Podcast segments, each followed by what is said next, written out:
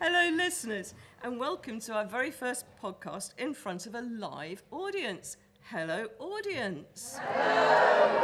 You see, they do exist. We're not telling lies. No.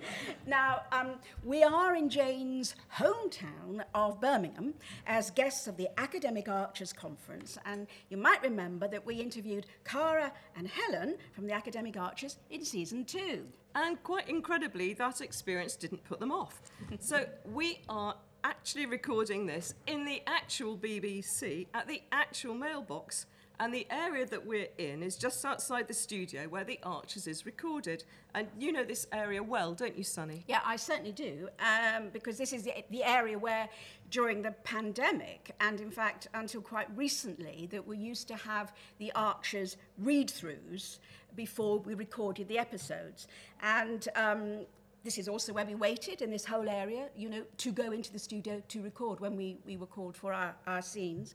The studio doors are literally just over there, behind our audience here, listeners, and uh, that's where the magic of Ambridge is made. Um, and so many members, in fact, of the Archers cast quite recently have sat here on these chairs. Ooh, I hear you say. and we have walked past life size photographs of Ruth and David Archer and rather bizarrely a TARDIS, which maybe that explains where the Tuckers went. Indeed, Janie, indeed. Um, anyway, uh, today's episode is about friendship. And Janie and I have been friends for 45 years or more. Where have the years gone? I don't know.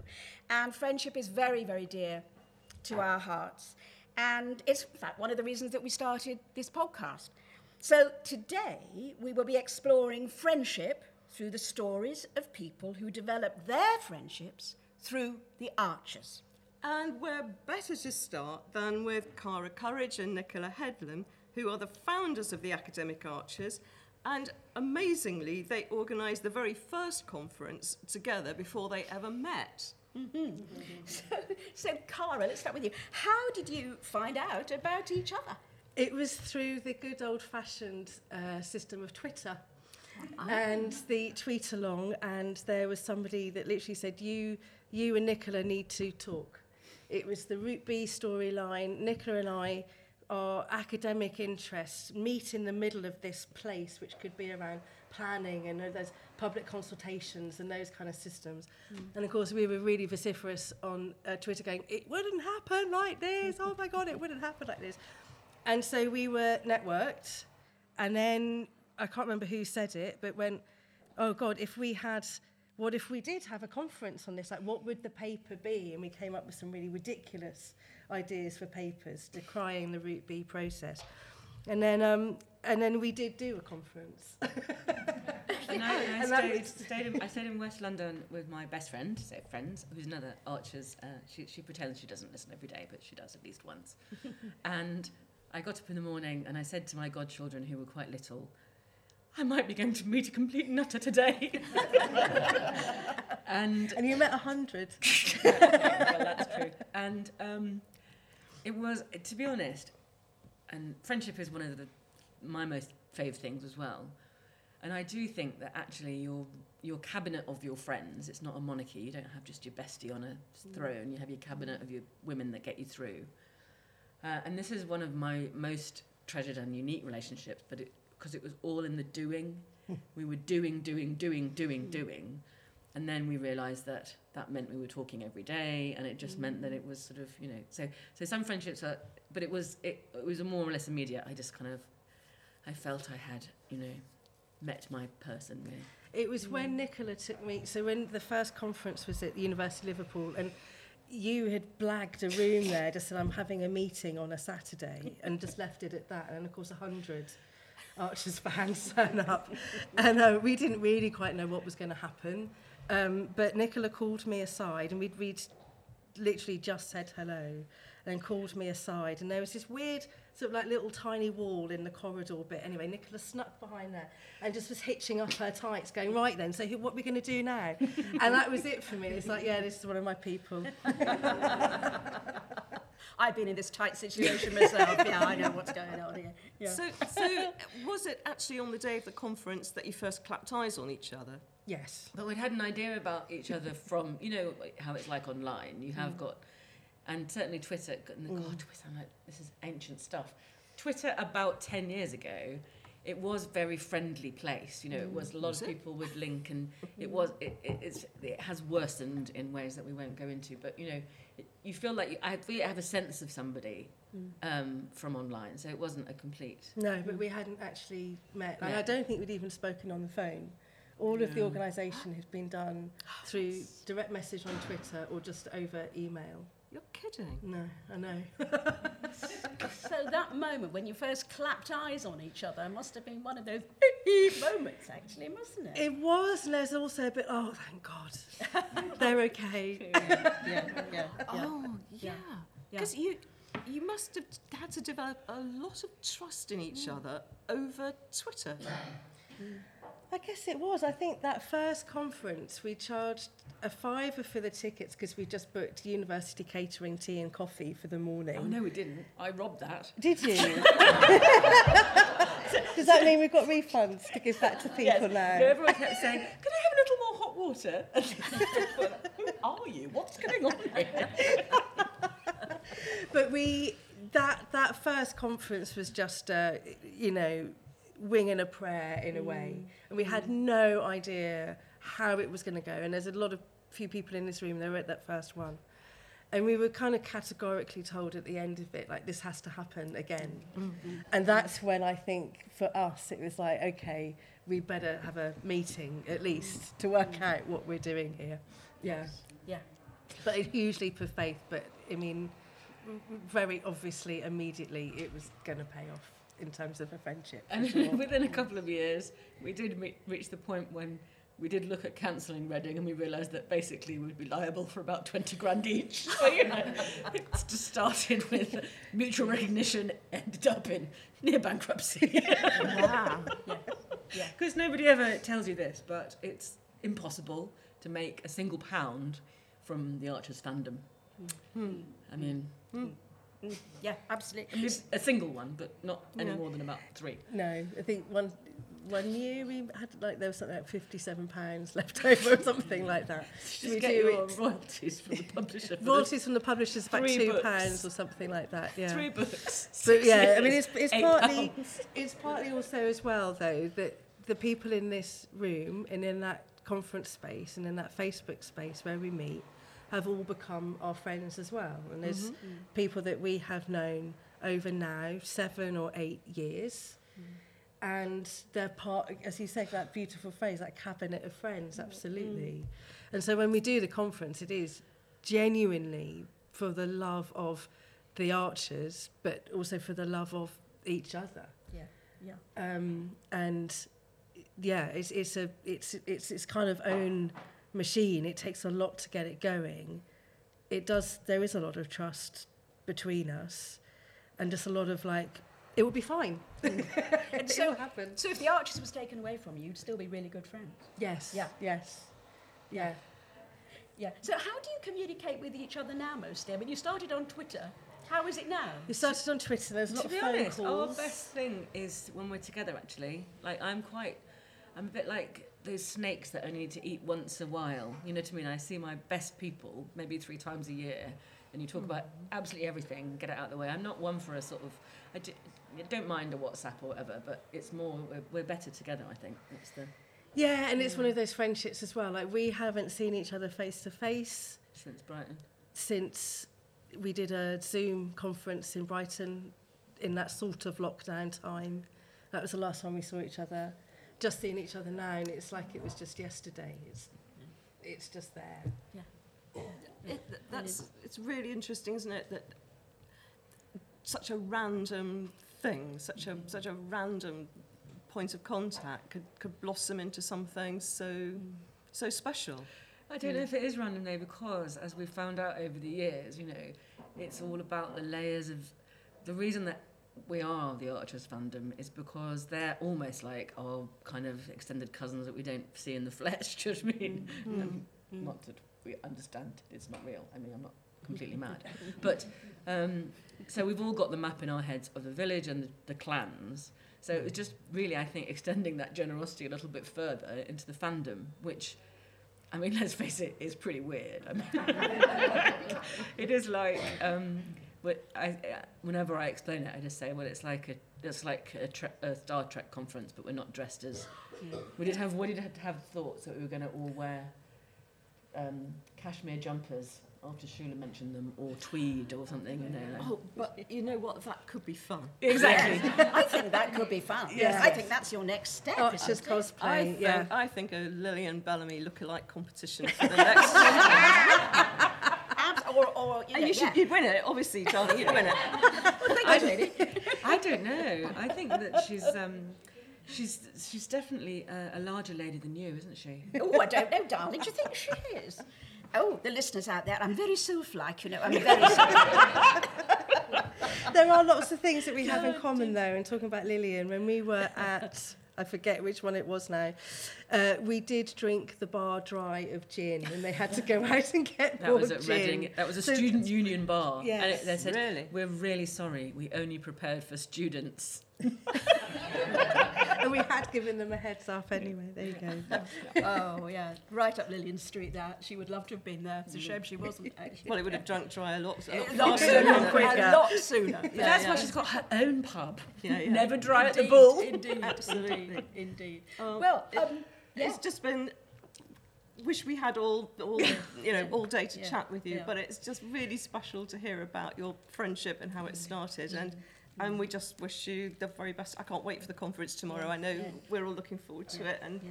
and it's going to be brilliant. And thank you so much So for much, doing it, yeah. and thank you for being here. Thank sharing you. your story with us. Thank you. Yeah, because friendships do, don't they? They do develop, um, you know, in, in, in different ways and in, in unusual ways, don't they? Um, Um, yeah, well, yeah, I mean, work, that, that's sort of work, isn't it? A work friendship that that develops into a into a sort of closer friendship. Yeah, yeah, voluntary work.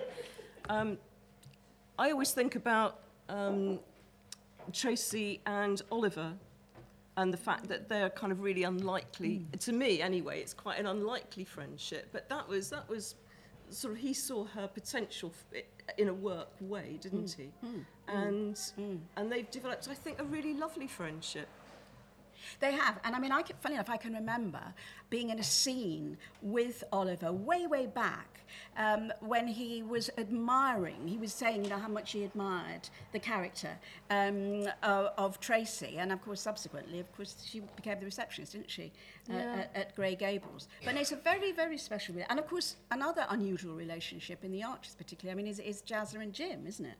You know, Yeah. they, you know, very unlikely.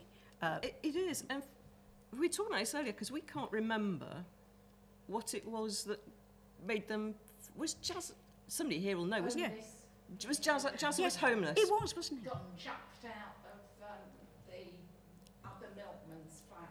oh right That's- right right That's yeah. right. You're right. Yeah. The, the, the, the milkman who Harry. That's yes well done, you. well done My goodness gracious me. You well see. done 10 points to Gryffindor I know. marvellous but yeah that, right. that you would never have put money on No. Jim and Jazza as let alone Jim God help us as Jazza's best man Yes. organising a stag night But it's it's a very touching relationship, isn't it, so. that has now developed, and they defend each other, you know, through thick and thin. So. Um, Absolutely. And of course, Rosalind uh, Jensen, who submitted a lovely piece for us um, for this evening, and her friend Ruth. Now, they, they bonded at work, didn't they? Um, you That- know, that's right. They both they were the only people who'd heard of the Archers, and um, and everybody at work when they heard them talking about people in the Archers thought they were talking about colleagues. Didn't realise that this was well, you know, not people that they'd met in real life. That's and right. and and uh, and the, so you're presenting a paper at the conference tomorrow.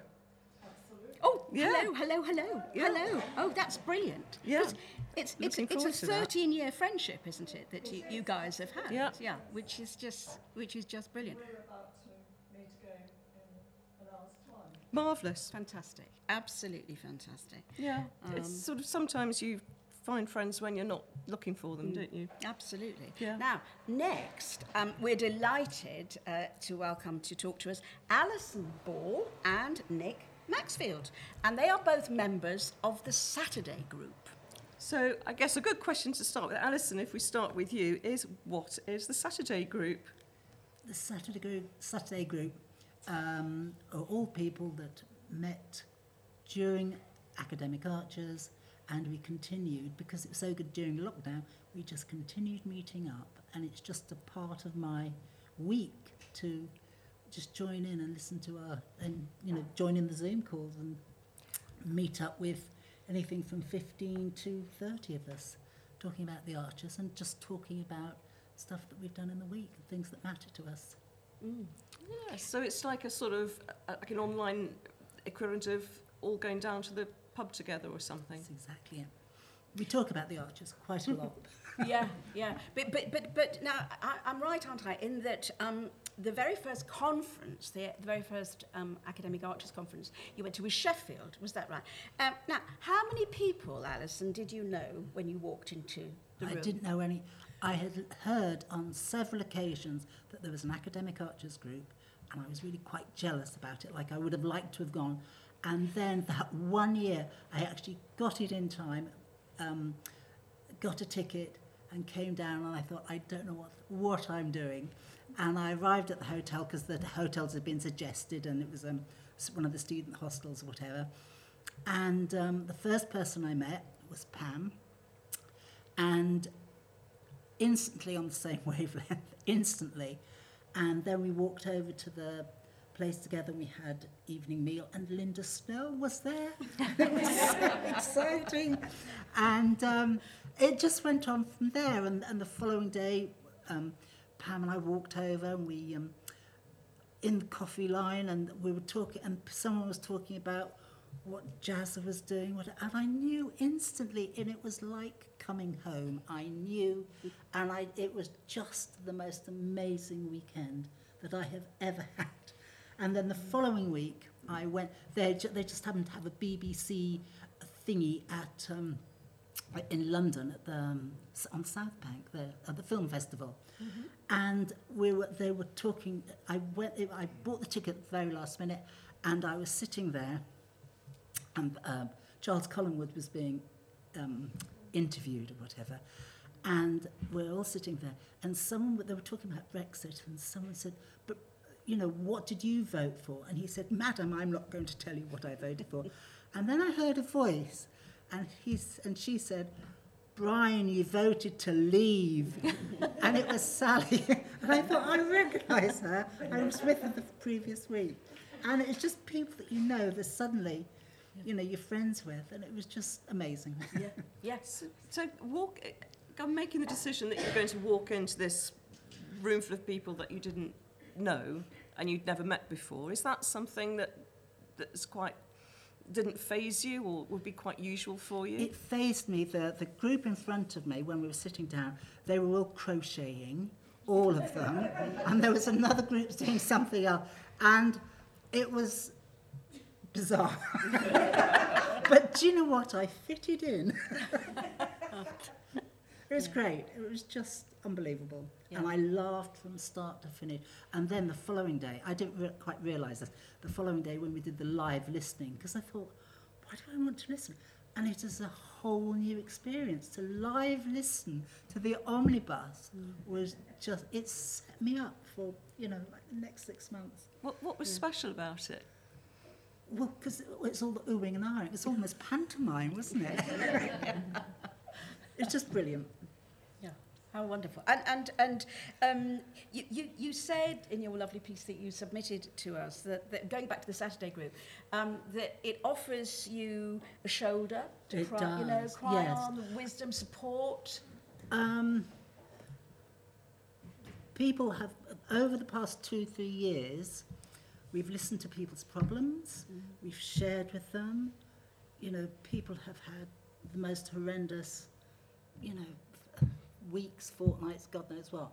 And it's just, you know, we've sympathised, we've empathised, and it's just, kind of taking you out of yourself and think, God, you've got it bad, but this person's got it even worse. And you just think, and you mm. just feel sorry for them. You, you know, write a few words and mm. just, you know, I'm here. Mm. Um, and it really means a lot to me. Yeah. Just yeah. really means so much. And this would be the first group, if I've, you know, got a problem, this would be the group I'd tell. How interesting, isn't it? Yeah. It, it is, isn't it? Because I guess, have you met all of them in real life? Or No, only only the Saturday group.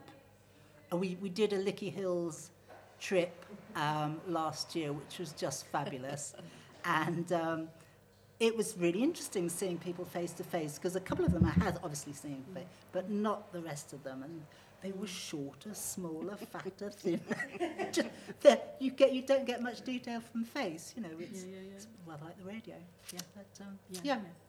yeah, uh, interesting, isn't it? Because you, you kind of have your own mental image of people, and then yeah. yeah, then I guess when you see them, uh, did it make any difference when you saw them in real life? Or I felt I knew them, and I just after the weekend I felt I knew, I knew them a lot better. Yeah. Brilliant. Oh, thank you. Thank you very much, Alison. You're now, welcome. Nick, Nick, um, you found the Saturday group, didn't you, when you were having a difficult time at work? Is that right? Sort of. I had gone to a couple of conferences, I think, um, met a few people. Um, lovely Helen, lovely Lou, lovely Sally, who we're going to sneak into our hotel room later. um, but I've, I've had gone through, at Sheffield, I was having a really bad time with work and I'd just been, um, I had my autism diagnosis. So I was kind of working out what I was doing, how I was going to cope, what it all meant. Yeah. Um, but sort of the, the weeks, I think the online conference, I know that there was a lot of, well, we don't want to do that from, from um, quarters. It was amazing because it meant that it, it was the catalyst for our Saturday group. Um, and it meant that we, we coped with Zoom, with all our um, technical whatevers. um, and we got used to it and we just decided we wanted to carry on meeting. Cara had organised some um, sort of repeats of papers um, and then after that planned time had gone, we just carried on meeting. And like Alison says, they're my first port of call. If I've got an interview, what do I wear? What do normal people wear? Um, if I've got a problem, if you know, and it, it has just been amazing because it, it's it's so accepting. We're all we're all a little bit weird, and I think being able to um, embrace my inner nerd and and to sort of go off on the things that I go off on, and the fact that one of my let's go off on ones ended up as a paper this year, a joint paper. tell, Um, tell us about it. yeah, tell us. Um, well, I don't want to give too much away. um, Just the outline. but um, the University of Felpersham is a distinguished institution, and um, we'll have an open day tomorrow um, where we will discuss um, ways to. Um, I th- some of the bursaries that we've got are going to be very good because obviously that, that stops people going out for a, a sugar based bursary, which can happen at some universities. um, so yeah, it, it has just been lots of fun, and it's it's been great because it has been a proper collaboration, um, and it, it has just been lovely. Um, but just to meet up with people has been amazing. Mm. Mm. You, you mentioned that the, I can, I can begin to see why there was a lot. There's a lot of laughter and a lot of giggles mm. involved. Yes, yes. I think I'm, I'm. We do get serious at times, and we've got a few people who've got encyclopedic knowledge of everything, but there's always a few of us that will lower the tone. Um, and it is good fun. And sometimes we'll have um, small guests on with all his um, fuglies um, in his pants. Um, so Who? What? Lou's grandson quite often makes an appearance Oh, in his thank pants. you for the clarification. Yeah. I'm sure the listeners Um, will go, what? That's lovely. Oh, all right. But it, we've got to, you know, we've, we've gone through so many different things, um, births and deaths, and, you know, it's, it's such a supportive group. But they're a group of people that I wouldn't have known in real life Yes. because of, of the autism and the way that I, it's impacted on my self-esteem. I wouldn't normally have spoken to those kind of people. Like with, with Cara and Nick, um, just having the opportunity to to kind of give a paper was like, wow. And then a chapter in a book. These are the opportunities that I wouldn't have had. And to meet some of the people that I have, um, it's just I just wouldn't meet them ordinarily. It's wonderful. And, and you, you, you mentioned uh, again in that lovely piece that you, you, you, you submitted to us that, that there's, there's quite a range of ages, isn't there, within the group? yeah. Wh- what's the effect of that, do you think? Um, it's just so much wisdom and advice, um, different points of view, and you know we're all from very different backgrounds. Um, there's there's kind of like a don't know. It, it's just something that you don't get nowadays with extended families. Having that group, um, sorry Stephen, but mainly women, um, of being together and having that, that kind of wisdom that you would have got in sort of the, the 40s and the 50s as families um, stayed closer together. So it is, um, for me, with no, um, no real relatives, um, it's quite useful. Yeah, that's, that's great. And so, I mean, d- d- d- does, is this a group that really makes you feel safe, Nick, would you yeah. say? I've had some difficult times. I had some online bullying. Um, and these guys just, I had a complete electronic hug from them all. It was unbelievable. Um, and, you know, just made a huge difference. To your life? Yeah, to everything. Yeah, Yeah. So, given that you said that you know you're autistic, is there? Do you think there's a difference between online groups and meeting people in real life, or is it just that this is a really special online group? Um, I honestly don't know. Um, I find some online things difficult, um, but actually going into a room and feeling accepted is a big thing for me. Hmm. Um, and I think that that's the biggest thing. It's that, that acceptance that I might not have got in other places and sort of acceptance of because we're all that strange that we can all be strange together. I love this strange, weird, but I like to laugh and have a good time. I, yeah, it's, that's Oh. just great.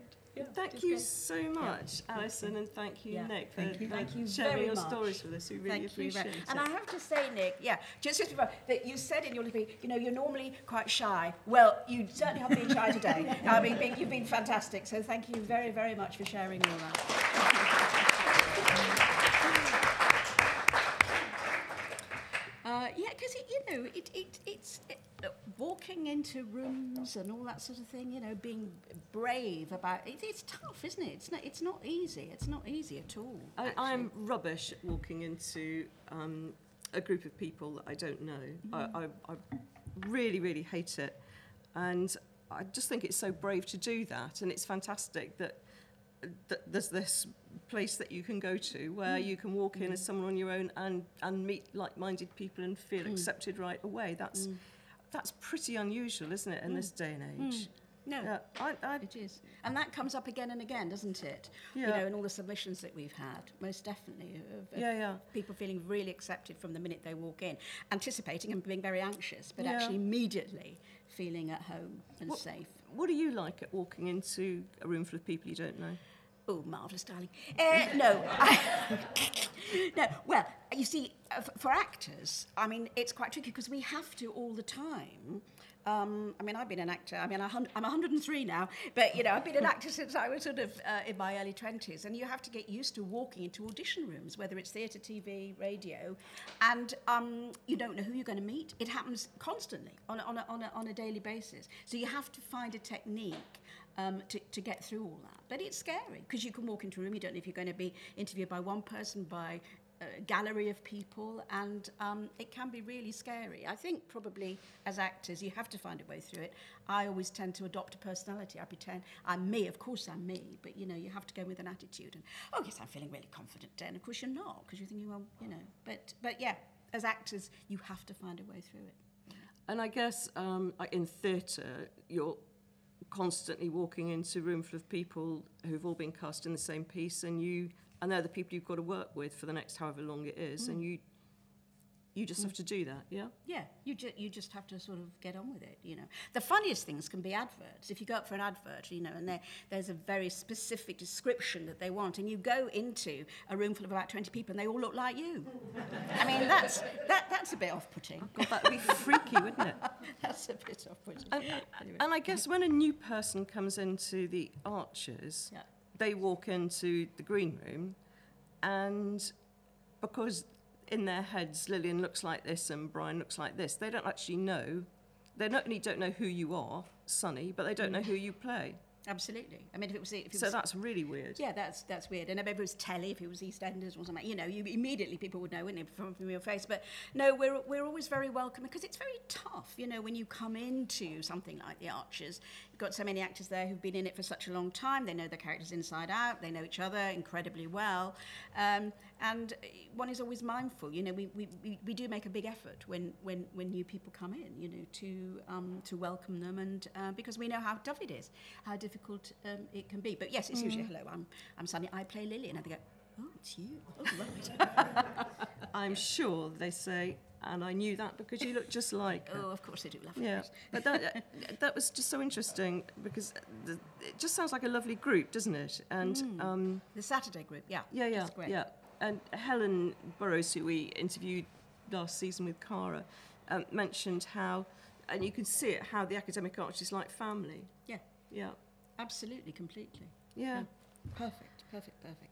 Right, well, um, now our next guests are from a group that goes back to the last century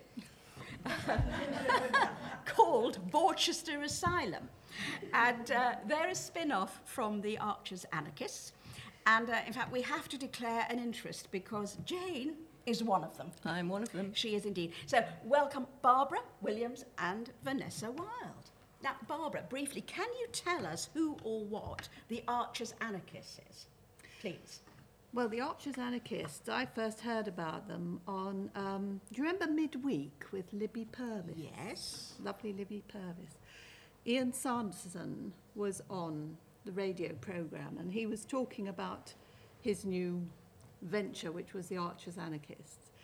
And the whole theory behind them, I was a bit worried when Nick said, We're not mad, we don't think they're real. well, I'm afraid the Archers Anarchists, their, their whole thing is the Archers are real. There is no cast. That's we right. won't have Yes, I've heard of that. anything to do with Yes. casteism. It's just not on. And the other thing is, um, most of them are murderers, particularly Shula and David. So I was listening to this and thought, oh, this sounds quite a laugh. So um, he, set, he set up this group and uh, he set up an email group. Right. So that was the Archers Anarchists. Anarchists. And then the asylum that developed, isn't it, from that group? Am I did. right? Yeah.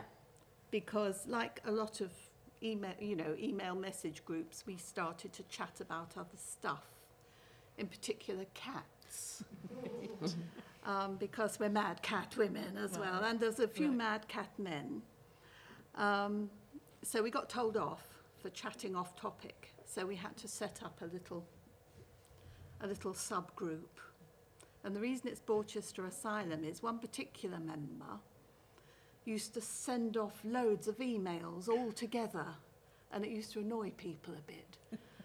And I said, well, he does this because, you know, he's, he's normally wears a straight jacket. and every so often he escapes and gets hold of a computer and just has to send loads of messages until matron comes.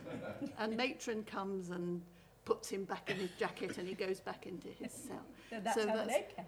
That's how the Borchester are Asylum. started. Brilliant, brilliant. And I mean, Sunny was delighted that, that when you described the group, it, you described it as being very gin and feather boas. Yes, I'm afraid it is. I'm afraid it is. I've put, I've put here, it's, it, it's like a, a, a mash-up between Prisoner Cell Block H, Priscilla Queen of the Desert and the Cats Protection League. With gin and feather boas. That's a So very interesting combination. Oh, that's, the, that's the sort of vibe I feel we have, don't you? I, I, that's very much the sort of vibe. I think I'm more the prison cell block H end of it. And, and, and obviously, you, you all meet up regularly, don't you? We do. What sort of things do you do together as a group? Well, we just had lunch on Monday, didn't we? We did. We met in London. There's Yeah. quite a few in London, people in London, so that's easy to. I mean, Vanessa used to be in London, but she's escaped to the, the countryside. so she's not, not available to us anymore in London. Um, But a notable meeting for me was when I was on holiday in China on my own, and I met a member of the Butcher Asylum who was working there. wow. Oh, how extraordinary.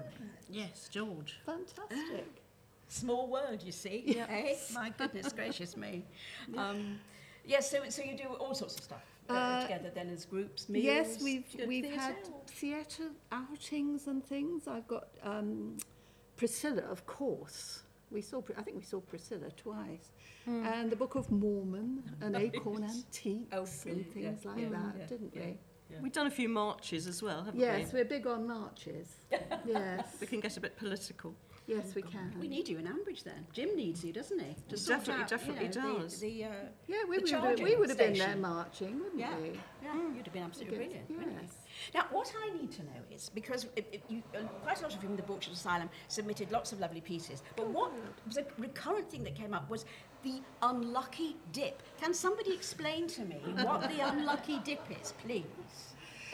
Well, the unlucky day. I mean, at this lunch we had on Monday, that you, everybody brings something wrapped up beautifully, but it's got to be something fairly grotty. Okay. But it's always wrapped up beautifully.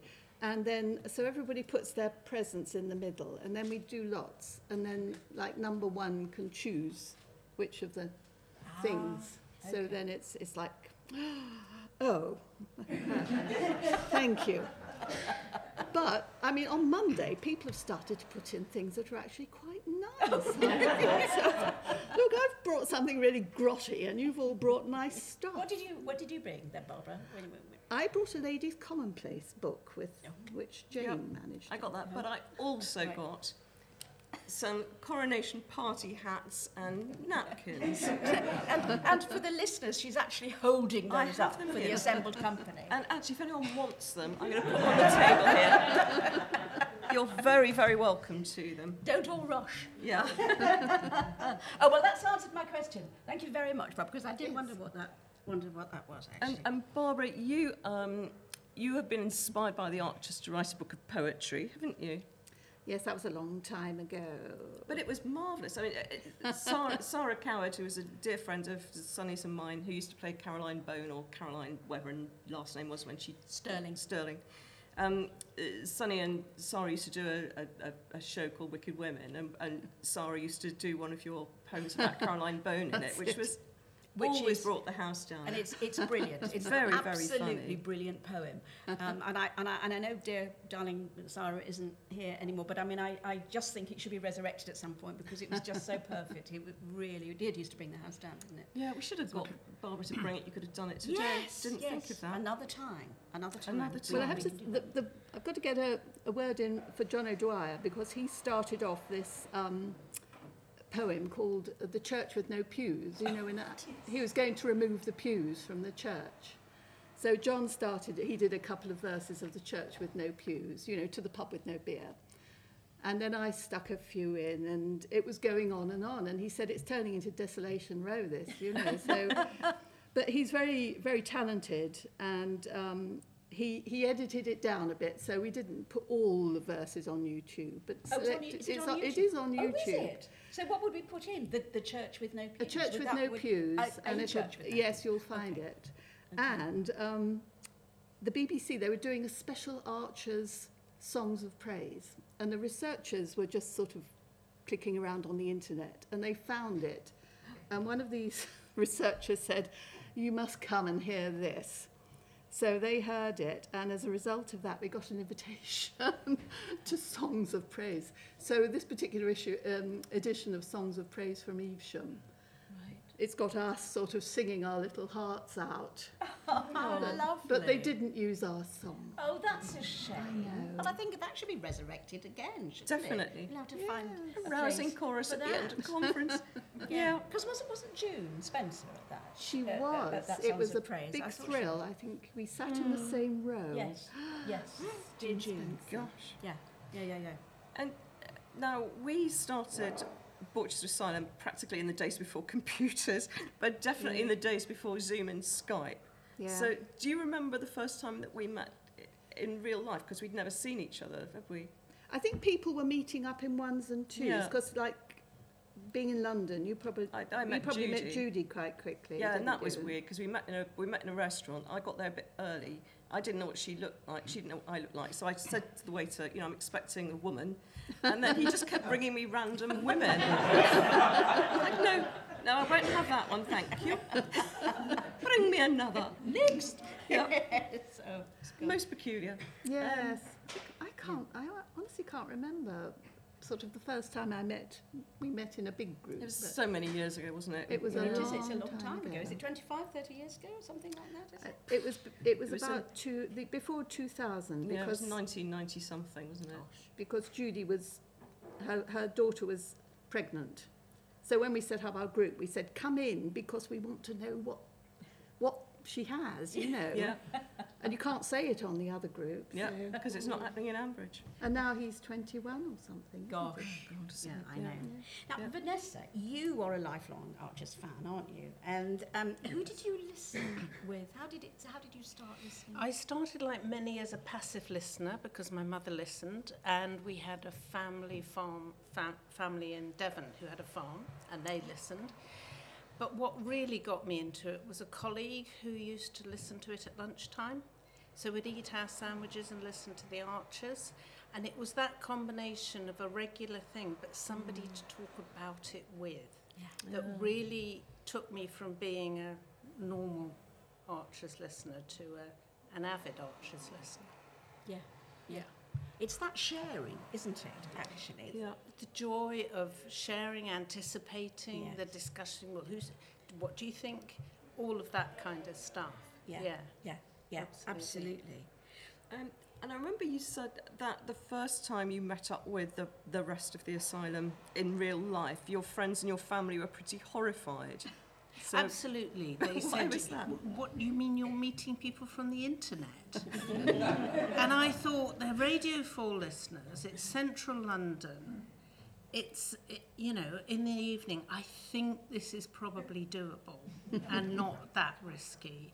But it, you know, yeah, it was, it took a, right, as you say, put on the armour. Yes, that's right. but it was And walking. fantastic and it was fun and we laughed. And I think that's one of the key things that we mm. have. I think I was trying to think what do we have in mm. common in the Borchester Asylum? Well, really, mm. laughter. I think we share a similar sense of humour, apart from our devotion to the archers. And that comes up again and again, doesn't And it? The Some people have cats, but not everybody. Some people love folk music, but not everybody. Yeah, yeah. So that, that interesting actually. You know, maybe has anybody inf- been influenced within the group who doesn't like cats, who has has been influenced the opposite way? Do you think? Have you been able to influence each other in? I, I think everybody, if, if there's anybody who doesn't like cats, they'd shut up about it. They would, wouldn't they? they? They'd know they were in the wrong place. Yeah, yeah, the wrong yeah. place out? No, obviously we're very devoted to what's happening to Hilda Ogden and Ina. Oh, and of course the Sammy the It's- Cat Memorial Lecture. yeah, the Archers Anarchists have a Sammy the Cat Memorial Lecture when they get around to having a, a conference. And one of our members, Judy Astley, gave that one year, didn't She she? did in cat ears. And That's Remember, right. at one time our cats talked to each other. yes, Yes. I do. They typed. They typed online. Oh, That's we were away. Obviously. So it wasn't the voices. You didn't sort of send impressions of your cat voices or anything like well, that. Well, that would be weird.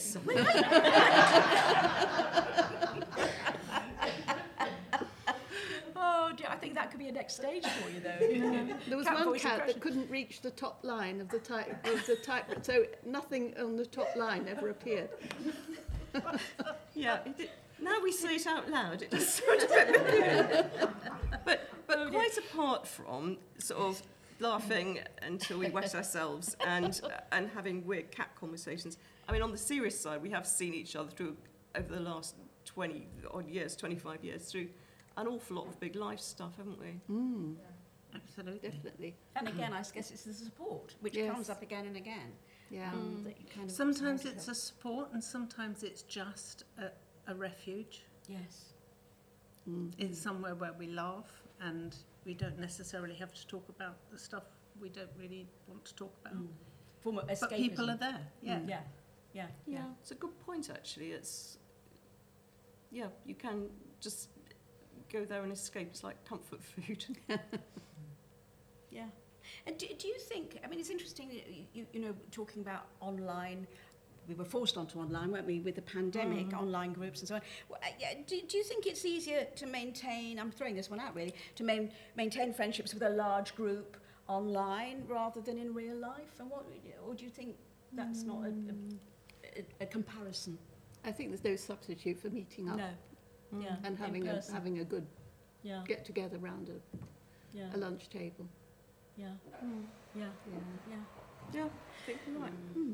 Well, that's great. Thank you ever Thank so you much. very much Vanessa and indeed. You're Barbara, that was welcome. just brilliant. Bless you. Thank you so much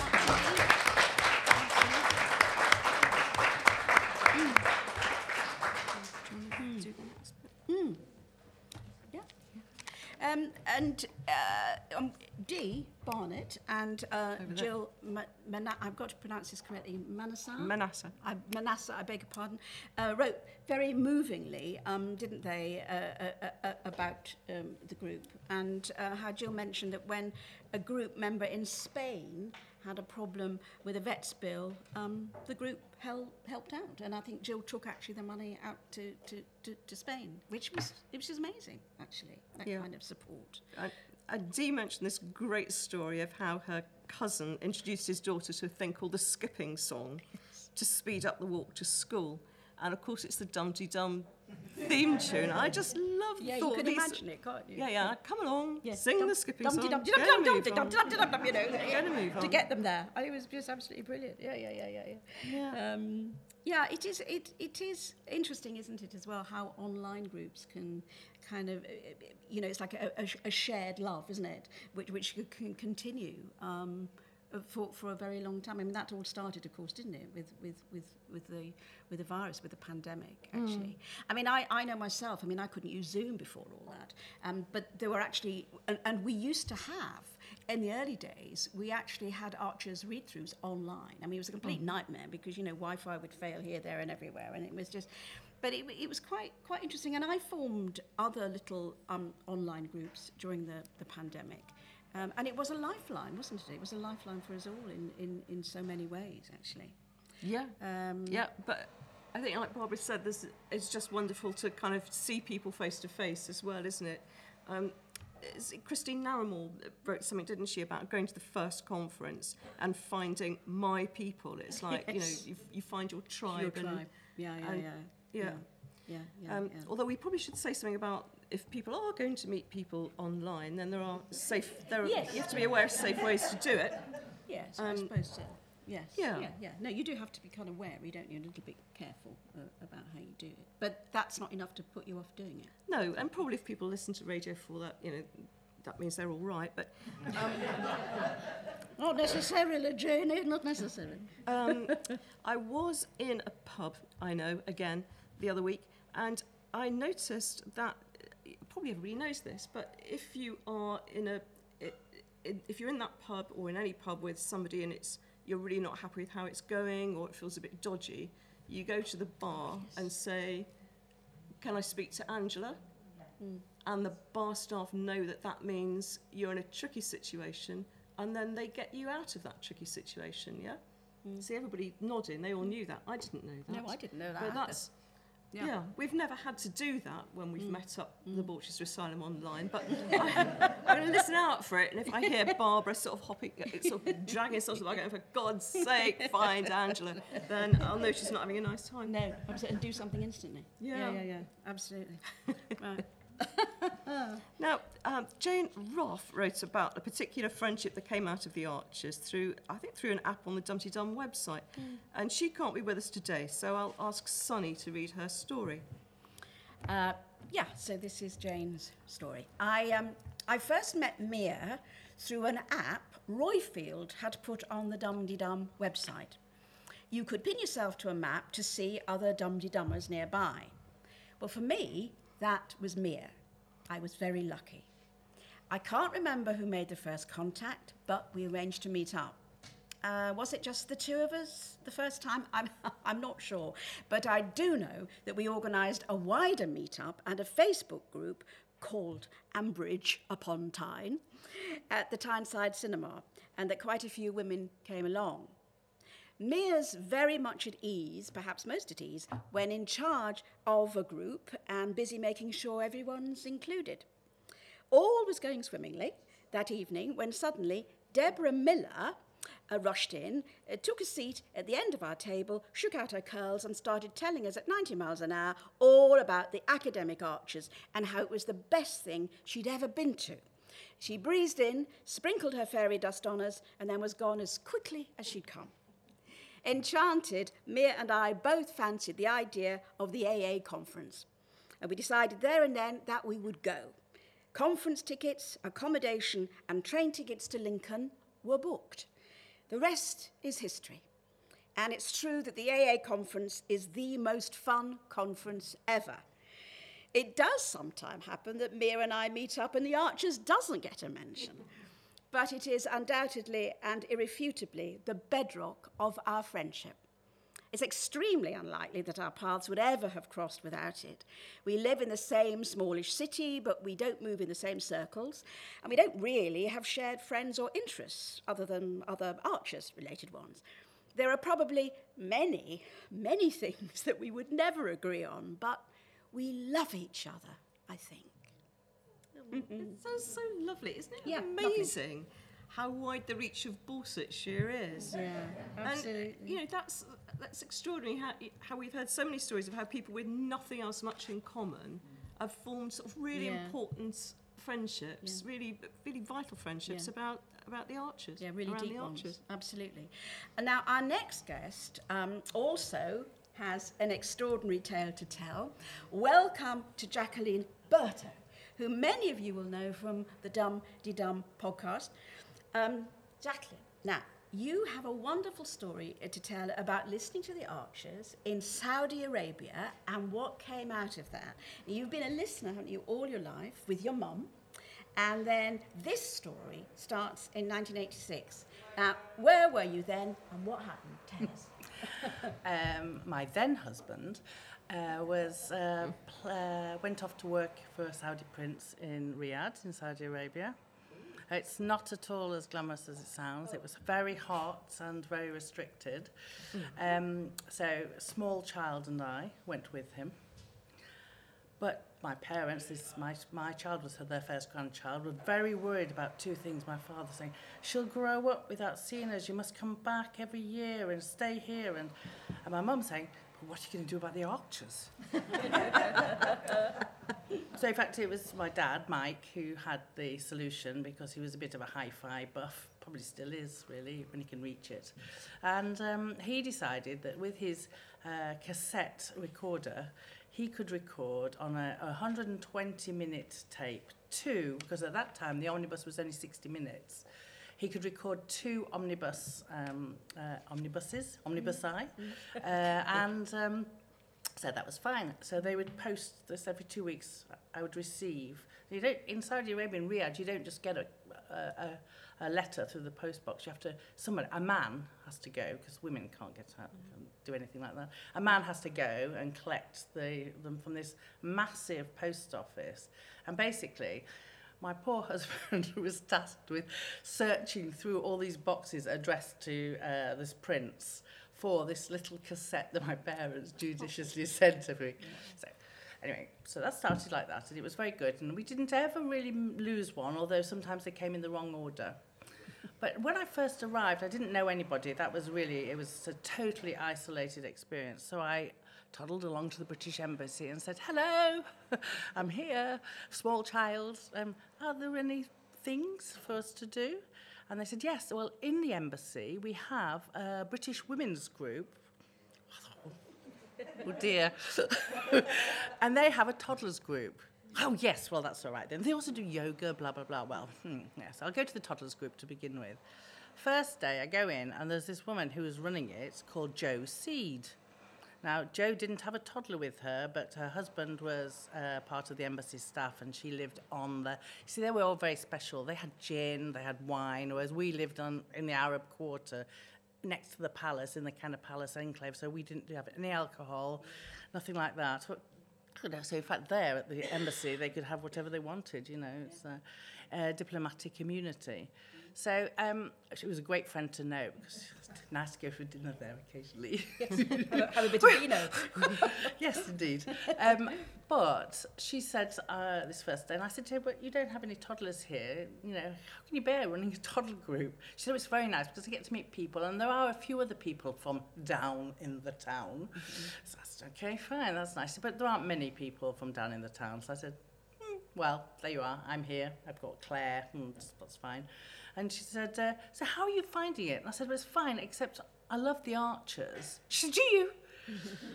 yes, I l- absolutely love the archers. And um, my dad sends me the tapes. And oh, really? Um, would there any, be any chance that I could have them after? And that's how Joe and I became friends. So I would receive a cassette, yeah. listen to it. I, I mean, women in Riyadh can't drive, so I had a driver. But as soon as I got out of the post office, you know, it was I had to sit in the back of the car and, and um, Yadao, my driver, got used to listening to the Archers and actually asked questions about it. he was from India. He was actually employed specifically to work for me because um, he spoke English and Indian, know, Indian people know how to deal with English. So that's, mm-hmm. what, they, that's what the Saudis thought. Right. Um, so I started passing on these tapes and they did the round of the British Embassy Mm-hmm. And then at the end, they were returned to Joe, and she said, Well, I'll tell you what, I'll send the cassettes back to your parents. Because with the diplomatic bag, whereas I, if I posted it in the town, I would never know whether it would get back. Sure. So she did, and every time she wrote a lovely letter. Now, my mother is an inveterate, uh, still letter writer. She writes letters to everybody every week. And so, of course, she started communicating directly with Joe, who gave her the address of the, um, the, the post box for the embassy. Mm-hmm. And uh, they struck up a great friendship. My life moved on. I returned to um, England, um, another life, actually another husband. and uh, but Joe and my mum have remained in contact. Now, Jo was a bit older than me. She was, she's in her mid 70s. My mum's in her late 80s.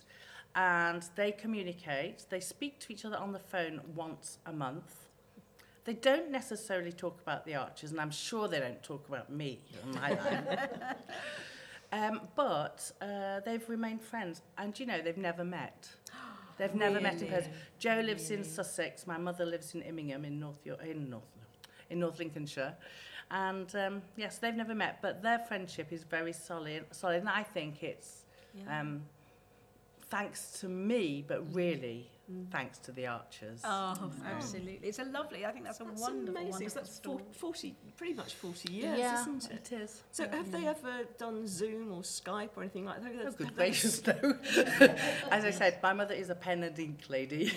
So, so, so they've never met, but have they seen photographs of each other? They, I assume they do. Right. They change. Yeah. They've exchanged sort of photographs and everything. I don't yeah, know. Yeah. I don't know. But they've not certainly done an online. They've never done online. Then it's definitely the telephone and pen and ink, postcards mm. and that kind of thing. But mm. uh, no, it's been a, it's great for mum. And in fact. My mum and I were estranged for 20 years, mm. and uh, following the death of my daughter a few years ago, uh, we kind of reconnected. And one of the first things she said to me was, um, you know, Joe Seed, I'm a bit worried about her.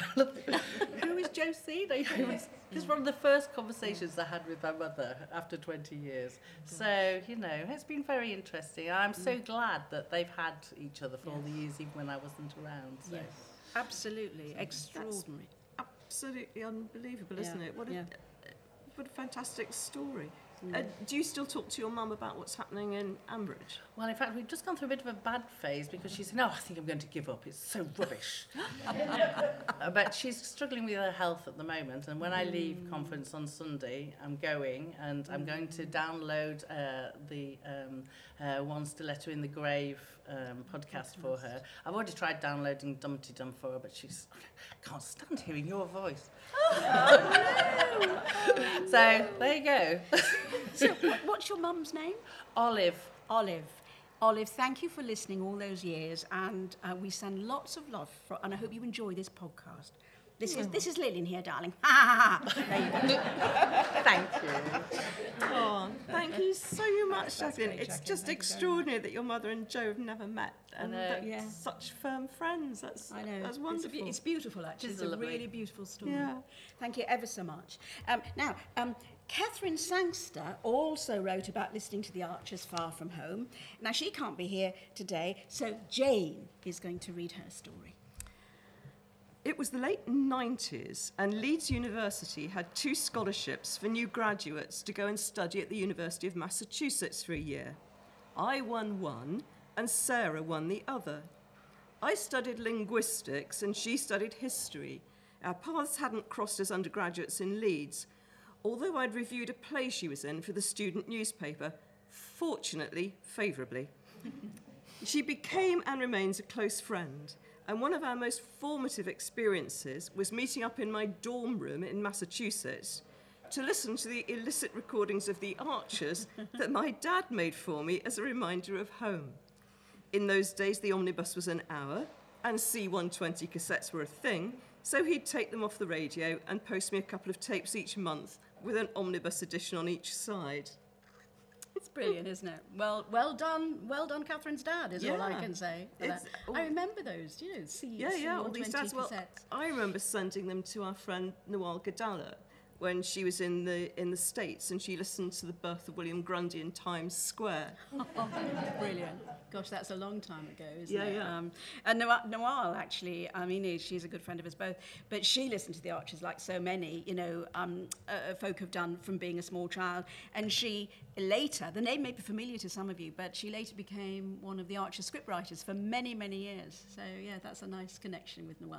Yeah, Yeah, yeah, it Yeah. did. Hello, Nawal, if you're listening. absolutely. Um, and that's yeah, I, I like these intergenerational I know. um, things. Sally Cadle wrote, didn't she, and said she used to chat about the Archers with her mum, and now that her mum's memory's not so great, she can't have those conversations with her, but she can chat to her academic Archers friends Yeah. instead, which is Yeah. which is rather lovely, isn't it? Yeah, no, it absolutely is. It absolutely is. Um, and uh, anyway, yes, I suppose to finish with. Yeah, we- yeah. we to, have, to um, finish our stories from listeners, uh, we have uh, a journey from message board to marriage. We do indeed. And this is the story of Mary and Nigel, who are here with us today. And it's quite a wonderful and amazing story. And it is so amazing uh, that we realised we couldn't possibly do justice to it uh, in, in 10 minutes. And so, because there were so many wonderful ingredients to your story. So, we're going to devote a whole episode of One Stiletto in the Grave to you and your story. Um, so watch the space, everyone. Uh, bit of a teaser, bit of a teaser, uh, just to say their Archer's friendship, as Janie said, blossomed into marriage. And they walked down the aisle to the Archer's theme tune. They did. Marvellous. So, hello, Mary. Hello, Nigel. Hello, hello. You see, they are here. It's. They are here. They are here. Um, we, we, it's a few weeks' time, isn't it, that we're going to Yeah. We're going to record with you, and we're really looking forward to that. And Yeah. just what a fantastic story. Yeah, lots of ingredients to it. Yep. Yeah, yeah. Um, so just before we kind of wind up, because we're in this space, I just wanted to ask you a few things because I thought people might be mildly interested in the archers and, and what happens here. Just a bit. So you said earlier that um, you used to do the read-throughs here, but you don't do them now. So No. why is that? Well, we've now gone back into our green room, which is opposite the studio. And as I said before, the studio is behind us, listeners. Uh, you won't know that, but the, behind the audience here. Um, and before the pandemic, we always had our read throughs in the green room, which is a small room. Um, uh, but uh, eventually during the pandemic and, and later we had the read throughs here which is in a much much bigger room. So we had a little bit of a distance on each other but we, we still do before we come in to record uh, we still do have to do a covid test um, just to make sure. And i have to say there isn't probably a month that goes by when somebody in the cast doesn't have COVID. I mean, they ring in to say they've got COVID, and so not only are we recording live in studio, but we're still also occasionally recording down the line as well, which is, of course, what we did uh, during the pandemic. So, um, yes, the, the, the green room is just through there on, on the right hand side, but it's, and we've now gone back into there to, to do our read throughs. Yeah. Oh, right, okay. Yeah. And I don't know if you noticed as you came through, um, but you can actually see, this is very weird, you can see there's a window into the studio as you go out round to the right. And it's rather like that window into the dairy that Clarrie and Susan keep complaining about. Yes. And it, Yes, it uh, there's this is a quite meta thing, thinking, of looking through that window at Clarrie and Susan complaining about people looking through the window, which, which sort of gave me the shivers a bit. So, Yes. uh, so if you know, God forbid, because you had COVID, didn't you, the other I week? did but have COVID. so if Cara on a, yeah, if on a recording day you do your you do your COVID test in the morning, Yes. yeah, and if it's positive, then and you're in two episodes, what what Well, happens? you just you have to ring in and you have to say sorry I've got COVID and then everybody jumps into action in the studio they record what they can but everything has to just be re- rescheduled or if you're not at death's door um, you probably will get on the computer and, and do it online um, and, and, and you record that way. But yeah, it, it, it, uh, we, we used to record before the pandemic four episodes a day. We're now th- up to three episodes a day um, because actually it does take quite a lot of time, particularly if you've got somebody who has got COVID and they're doing it down the line. You know, the editing is, is, is quite tricky.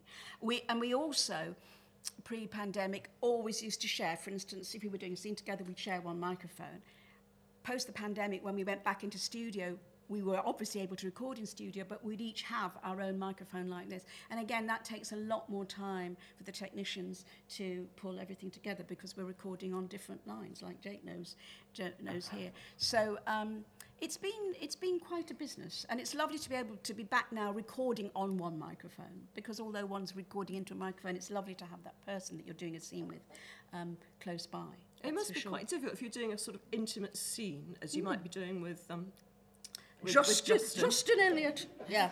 Um, if he's kind of like half a mile across the Yes. studio over there, Yes. and you're and you're there. But that's the magic of radio, James. You see, it's the magic of radio. I suppose it is. But yeah, Now, the other thing I didn't realise, we Yes. interviewed Tim Stimpson, who's uh, like you know mega, mega script writing god on the on the Archers um, for the podcast a few weeks ago. Listen to it if you've not already.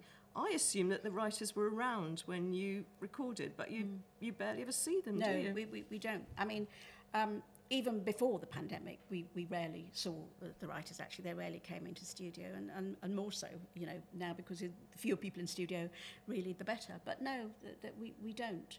Um, and actually, last last weekend, one of our lovely writers called Adrian Flynn, who'd been writing for the Archers for many a long year, sadly died uh, a good few months ago now, and uh, a walk was organised uh, in his memory.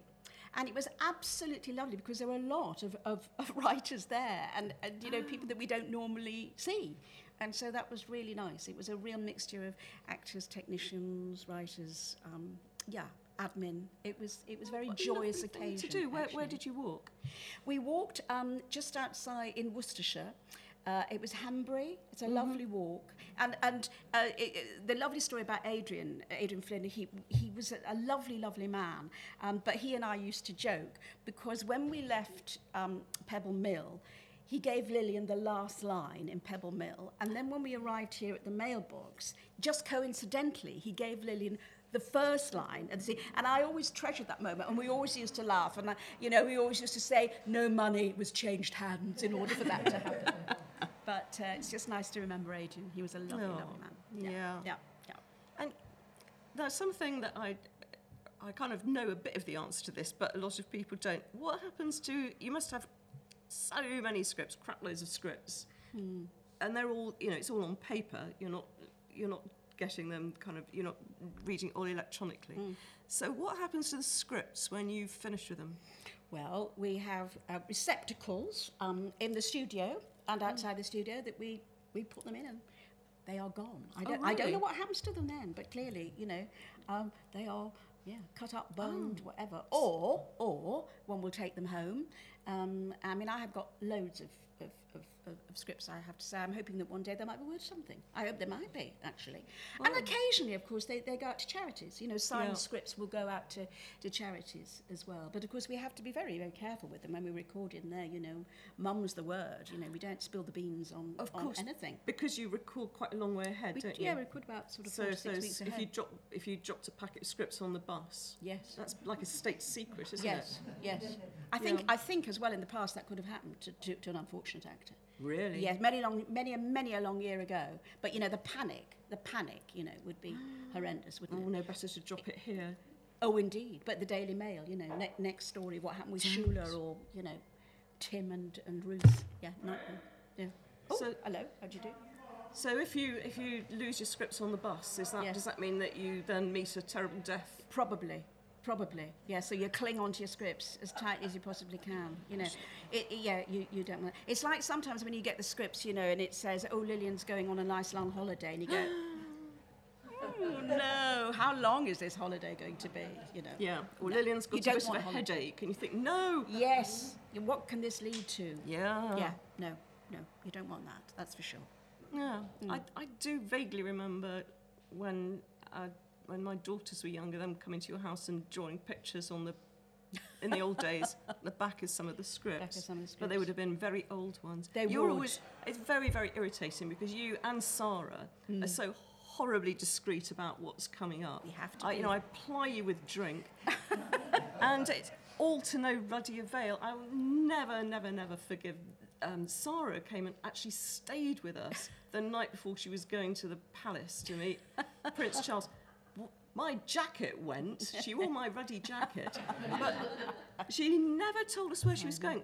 Nick went up and ransacked her bedroom to see to see if she got some script in her bag, but she'd No, locked it away. No, Well, it would be would be more than her life was worth. She always got the royalty, Sarah. She always Yeah, got the She royals. always got the royalty. She has. She did. She got Princess like a- Margaret, you name it. Oh, she had Princess Margaret, didn't Camilla, she? Queen Princess Mar- Camilla, the Camilla? future. Yes, she got the lot. She had style. You've been to the palace, though. You went. You went. You did a.